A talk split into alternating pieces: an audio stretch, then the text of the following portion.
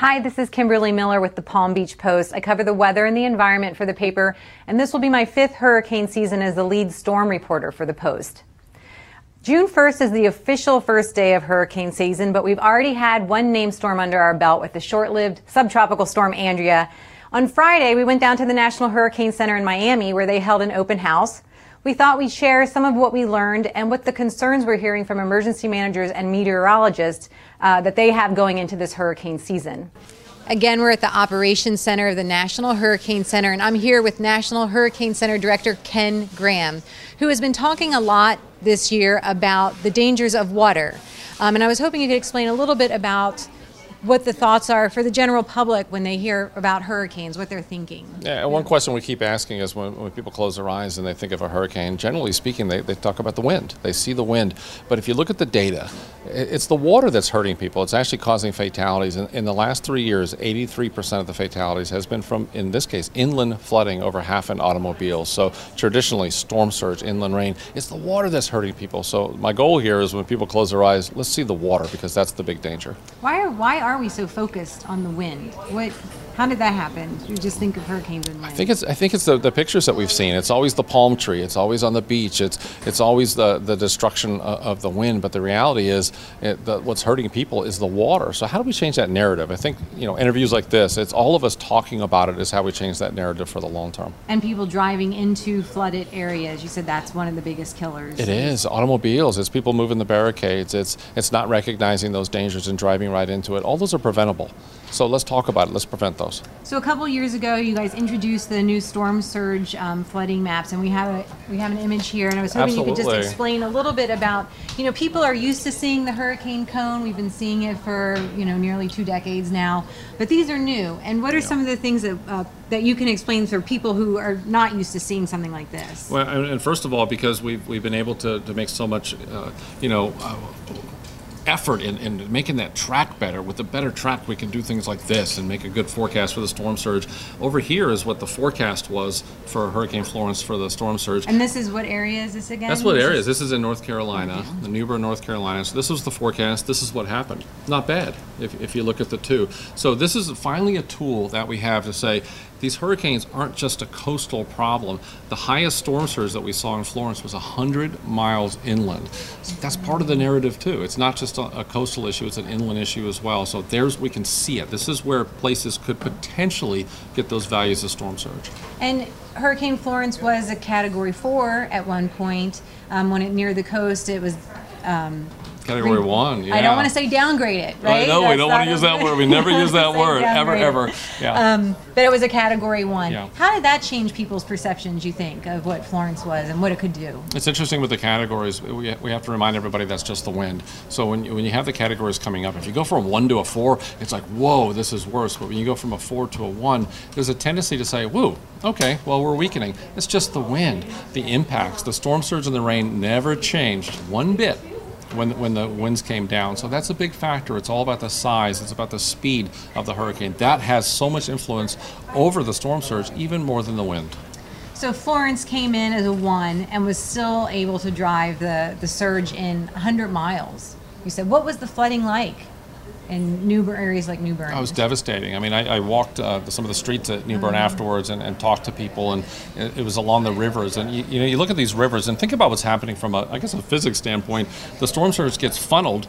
But when you narrow that channel and you notice the channel gets a lot smaller, what happens is all that water has nowhere to go, so it goes up. And, and that's why you get some of the devastation. So devastating in this area when it came to the flooding. And so that's storm surge, but um, rainfall in inland that's a problem also. Was that a problem with Florence? Or? Absolutely, the slow movement. I mean, the rainfall forecast is so dependent on not only the size but the speed. You slow a, a, a storm down, it just so much time to cause all that rainfall. Here's another problem. So when you have that much storm surge and you have rain that's supposed to drain into these rivers, it can't drain. So you actually have a worse problem because the storm surge is holding up the ability to drain that rain. So it's a double problem here. And how to show that on a map is, is just absolutely um, everything. The old words about uh, a picture is worth a 1000 mm-hmm. words, that's what we're trying to do with this. So we, we heard in some of the other seminars at the Governor's Hurricane Conference that people spend 30 seconds on average at the National Hurricane Center's website mm-hmm. and when the forecast, and that's when a storm is coming. So they're obviously probably looking at the cone. Are we asking too much of people to say, okay, now filter through and look at the storm surge map? Or, or I mean, is that just their, their responsibility if a storm is coming to pay attention to that? We're, we're going to have to share that message because I, you know that that that is the case because we, we there was some studies done after Michael asking about how decisions were made and one of the big factors in, in people's decisions was the cone. So we're doing something about it. We're not just sitting back saying, "Ooh, that's a problem." We're, we got some social science and some behavioral science projects that are going to look at the cone. Maybe there's a new way to do it. Maybe maybe you know remember the better that we do with the forecast, the smaller the cone, which means more impacts outside the cone. We're going to study it. We're going to get some data and, and we're going to look at how better to depict these dangers because we want to show the pictures. These are the dangers, but they do, don't do any good uh, unless people are really looking at them and understanding them. And then again, back to these maps with Florence, uh, when when a storm slows down, it gets bigger, tends to expand. Is that right? Yeah, So- a, a lot of times, yeah. Yeah. Um, so you were saying if Florence was a smaller, maybe a more powerful but smaller storm, we wouldn't have seen this kind of surge. Yeah, we, we So- talk about storm surge being so influenced by the size and, and the speed of the storm. It's interesting to look at, you know, we, we talk about the highest storm surge in Florence, 100 miles inland. If Florence was still a category four, same track, not changing the track at all, category four, and smaller, you don't get that flooding. And, and that's why we talk about little teeny changes in, in this hurricane make a big difference on the ground. There's no such thing as a false alarm. It's all about that uncertainty of the actual forecast. Because the Irma forecast, the storm surge forecast, was pretty good, accurate also, as far as on the west coast, like around Naples area. Mm-hmm. Yeah, it- it's accurate, but it's, it's interesting in that situation because a 30 mile difference in, in Irma made the difference in some areas between a couple feet of storm surge versus over 10 feet. So as a result, we have to remember, again, not a false alarm. You can't bank your life on 30 miles. It's a wobble. It's just a little wiggle. So that's why we have to talk about being prepared Yeah. for what could happen rather than what happened last time. Great, thank you so much. I don't have any other questions or anything I didn't ask that you want to add. I think we could do a do a quick category one. Want to? Just uh, so we, we, another reminder that we, we talk about everybody is talking about you know don't don't take the categories for what your impact could be because you look back at history we talk about it's just a tropical storm or just a category one remember the last 10 years category one storms have killed over 175 uh, people and 103 billion dollars worth of damage it's not about that category it's about the impacts it's about information like this this is what we have to get ready for to protect our lives And it's after the storm. After the storm, right? That seems to be Yes. at this point when the forecasts are so good.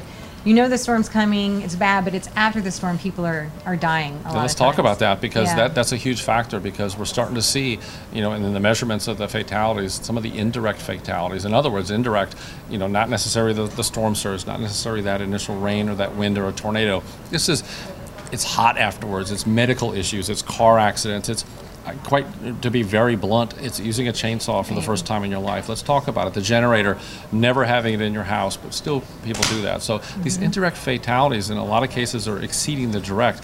We got to keep the messaging going after the hurricane. Remember, even after the hurricane passes, the danger has not.